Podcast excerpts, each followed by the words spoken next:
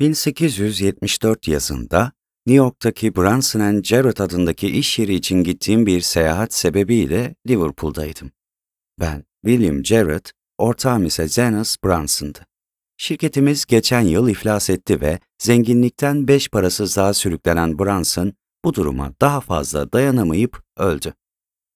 İşlerimi bitirmiş olmanın beraberinde getirdiği bitkinlik ve yorgunluk hissiyle şöyle uzun sürecek bir deniz yolculuğunun hem mantıklı hem de benim için faydalı olabileceğini düşündüm ve New York'a dönüşüm için o pek güzel yolcu gemilerinin birinde yerimi ayırtmak yerine satın almış olduğum malların büyük ve değerli bir miktarını yüklediğim Morrow adındaki yelkenli bir gemide kendime bir yer ayırttım.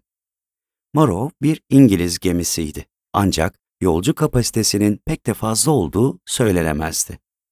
Yolcular ise yalnız benden, genç bir hanımefendiden ve orta yaşlı, zenci bir kadın olan hizmetkarından oluşmaktaydı. Seyahat eden genç bir İngiliz hanımefendisine bu denli ihtimam gösterilmesini ilk başta biraz tuhaf bulmuştum.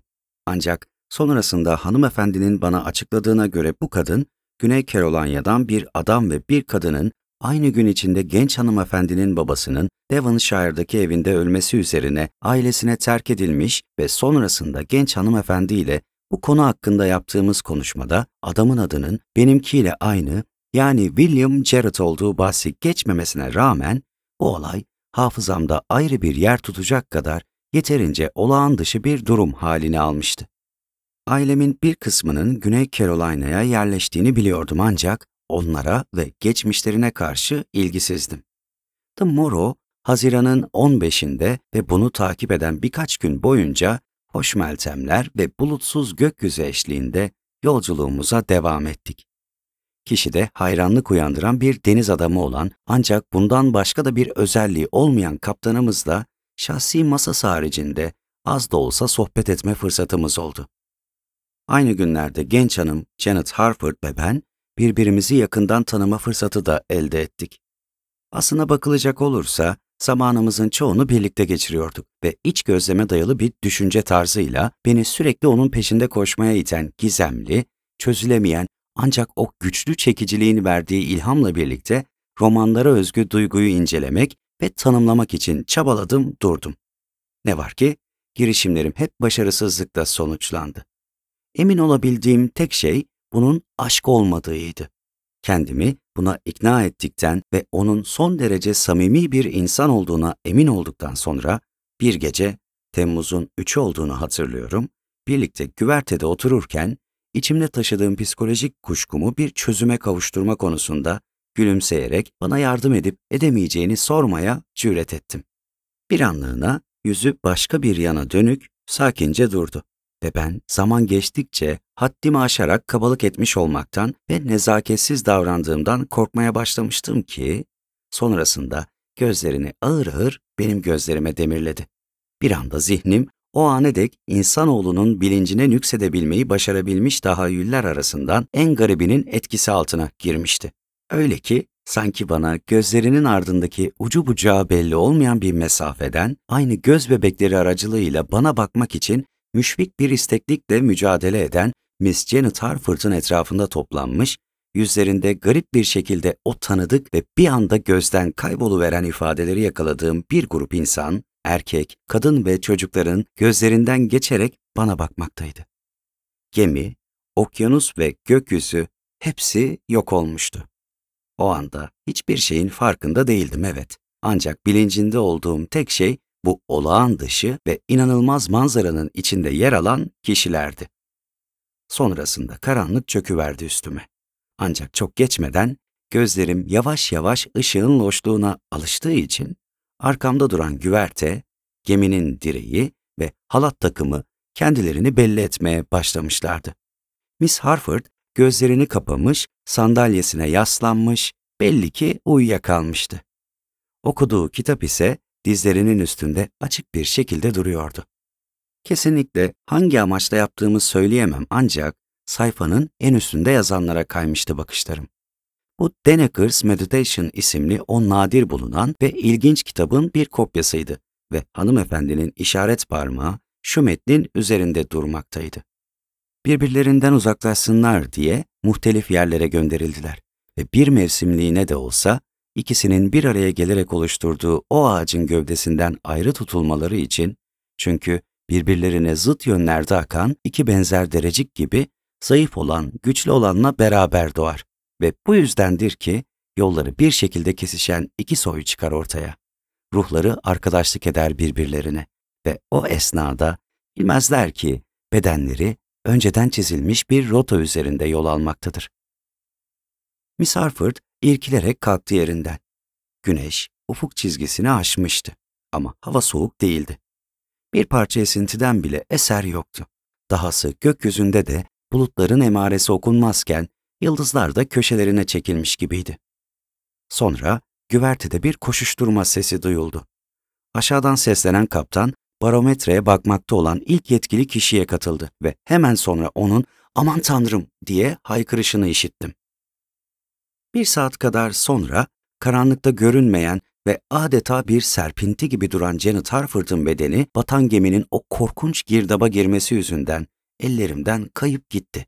Ve ben de kendimi bağladığım, suyun üstünde yüzmekte olan gemi direğinin halatları arasında bayılmıştım. Lambanın ışığıyla uyanıverdim. Bir gemi kamerasının birbirine benzeyen eşyaları arasında duran bir yatakta yatıyordum. Karşıdaki kanepede yarı çıplak bir halde kitap okuyan bir adam oturuyordu. Gemiye bindiğim gün kendisi Stiof Prag gemisiyle yolculuk etmeye hazırlanırken ona eşlik etmem için bana ısrar eden Liverpool'da karşılaştığım arkadaşım Gordon Doyle'un yüzünü hatırlamıştım. Bir süre sonra adını söyleyebilmiştim. Ama bu ona ilgi çekici gelmemiş olacak ki gayet basit bir dille güzel dedi ve gözlerini okuduğu sayfadan ayırmadan bir sayfa daha çevirdi. Doyle diye tekrar ettim. Onu kurtardılar mı? Ancak bunu söyledikten sonra bana bakmaya tenezzül etti ve bu durum onu eğlendiriyormuş gibi gülümsedi. Açıkça görülüyordu ki benim hala yarı uykuda olduğumu sanmaktaydı. Onu, sen kimden bahsediyorsun? Janet Harford. Eğlencesi şaşkınlığa dönüşmüştü.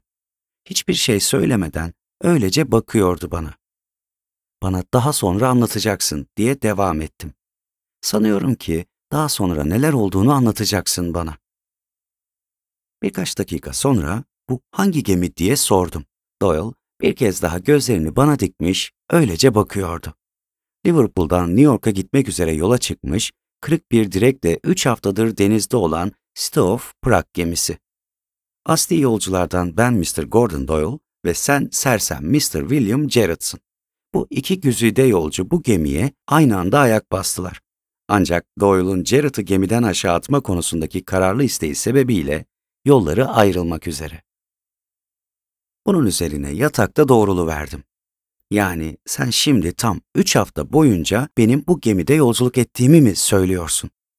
Evet, yani neredeyse. Bugün Temmuz'un üçü. Hasta mıydım peki? Pek sayılmaz. Aslına bakarsan yolculuğumuz boyunca bir saç ayağı kadar nizami ve yemek vakitlerinde de oldukça dakiktin. Tanrım Doyle, sence de bu yaşananlarda bir gariplik yok mu? Lütfen biraz ciddiyetle yaklaşmayı dene bu duruma. Yani ben şimdi Morov gemisinin enkazından kurtarılmadım mı? Son söylediğimin üstüne Doyle'un rengi birdenbire değişiverdi. Yaklaştı ve parmaklarını bileğimin üstüne koydu. Birkaç saniye sonra da sakince, Janet Harford hakkında ne biliyorsun diye sordu.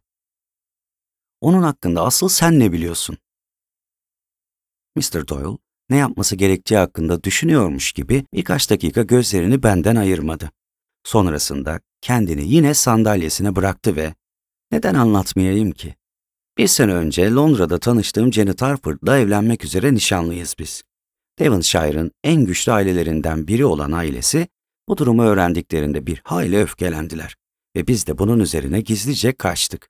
Daha doğrusu kaçıyoruz. Çünkü sen ve ben bu gemiye binmek üzere biniş alanına doğru ilerlerken Janet ve zenci bir hanımefendi olan sadık hizmetkarı Morov gemisine binmek için yanımızdan arabayla geçmişlerdi. Janet benimle aynı gemide yolculuk etmeye razı olmadı ve herhangi bir gözetimden kaçmak ve yakalanma riskini en aza indirgemek için onun başka bir gemiye binmesi, maalesef ki yapılacak en iyi şeydi. Ama şimdi telaşa düşmüş durumdayım. Çünkü gemideki bu talihsiz aksaklık bizi uzunca bir süre yolumuzdan alıkoyabilir ve bu durumda da Morrow bizden önce New York'a varır ve zavallı kız nereye gideceğini bilemez. Doyle bana bunları anlatırken hala yatakta yatıyor olduğumdan zar zor nefes alıyordum. Ama besbelli ki bu durum Doyle için hiç de can sıkıcı değildi ve kısa bir duraksamadan sonra anlatmaya devam etti. Bu arada Janet, Harfordlar tarafından evlat edinilmiş bir kız. Annesi, Harfordların yaşadığı yerde avlandığı sırada at tarafından yere fırlatılarak ölmüş ve babası da duyduğu üzüntüden deliye dönerek aynı gün kendisini öldürmüş. Hiç kimse istememiş çocuğu. Ancak bir süre sonra Harfordlar evlat edinmiş Janet'ı. Janet, onların evladı olduğuna inandırılarak büyütülmüş. Doyle, okuduğun kitap nedir? Ah, bu. Denekers Meditations. Antika bir parça, Janet vermişti. Onda iki kopyası vardı. Bakmak ister misin? Yere düştüğü için açık duran kitabı bana doğru ittirdi. Açık duran sayfaların birinde bir metin gözüme çarptı. Birbirlerinden uzaklaşsınlar diye muhtelif yerlere gönderildiler ve bir mevsimliğine de olsa ikisinin bir araya gelerek oluşturduğu o ağacın gövdesinden ayrı tutulmaları için çünkü birbirlerine zıt yönlerde akan iki benzer derecik gibi zayıf olan güçlü olanla beraber doğar ve bu yüzdendir ki yolları bir şekilde kesişen iki soy çıkar ortaya. Ruhları arkadaşlık eder birbirlerine ve o esnada bilmezler ki bedenleri önceden çizilmiş bir rota üzerinde yol almaktadır. Heyecanımı kontrol altında tutmaya çalışarak Janet ile kitaplar konusunda benzer zevkleriniz varmış. Yani var demeye çalıştım. Evet ve belki de şimdi onun ve yolculuk ettiği geminin adını nasıl bildiğini açıklama nezaketini gösterirsin bana artık. Uykunda, uykunda bahsettin ondan, dedim. Bir hafta sonra New York limanına giriş yaptık. Ama The Morrow'dan bir daha haber alınamadı.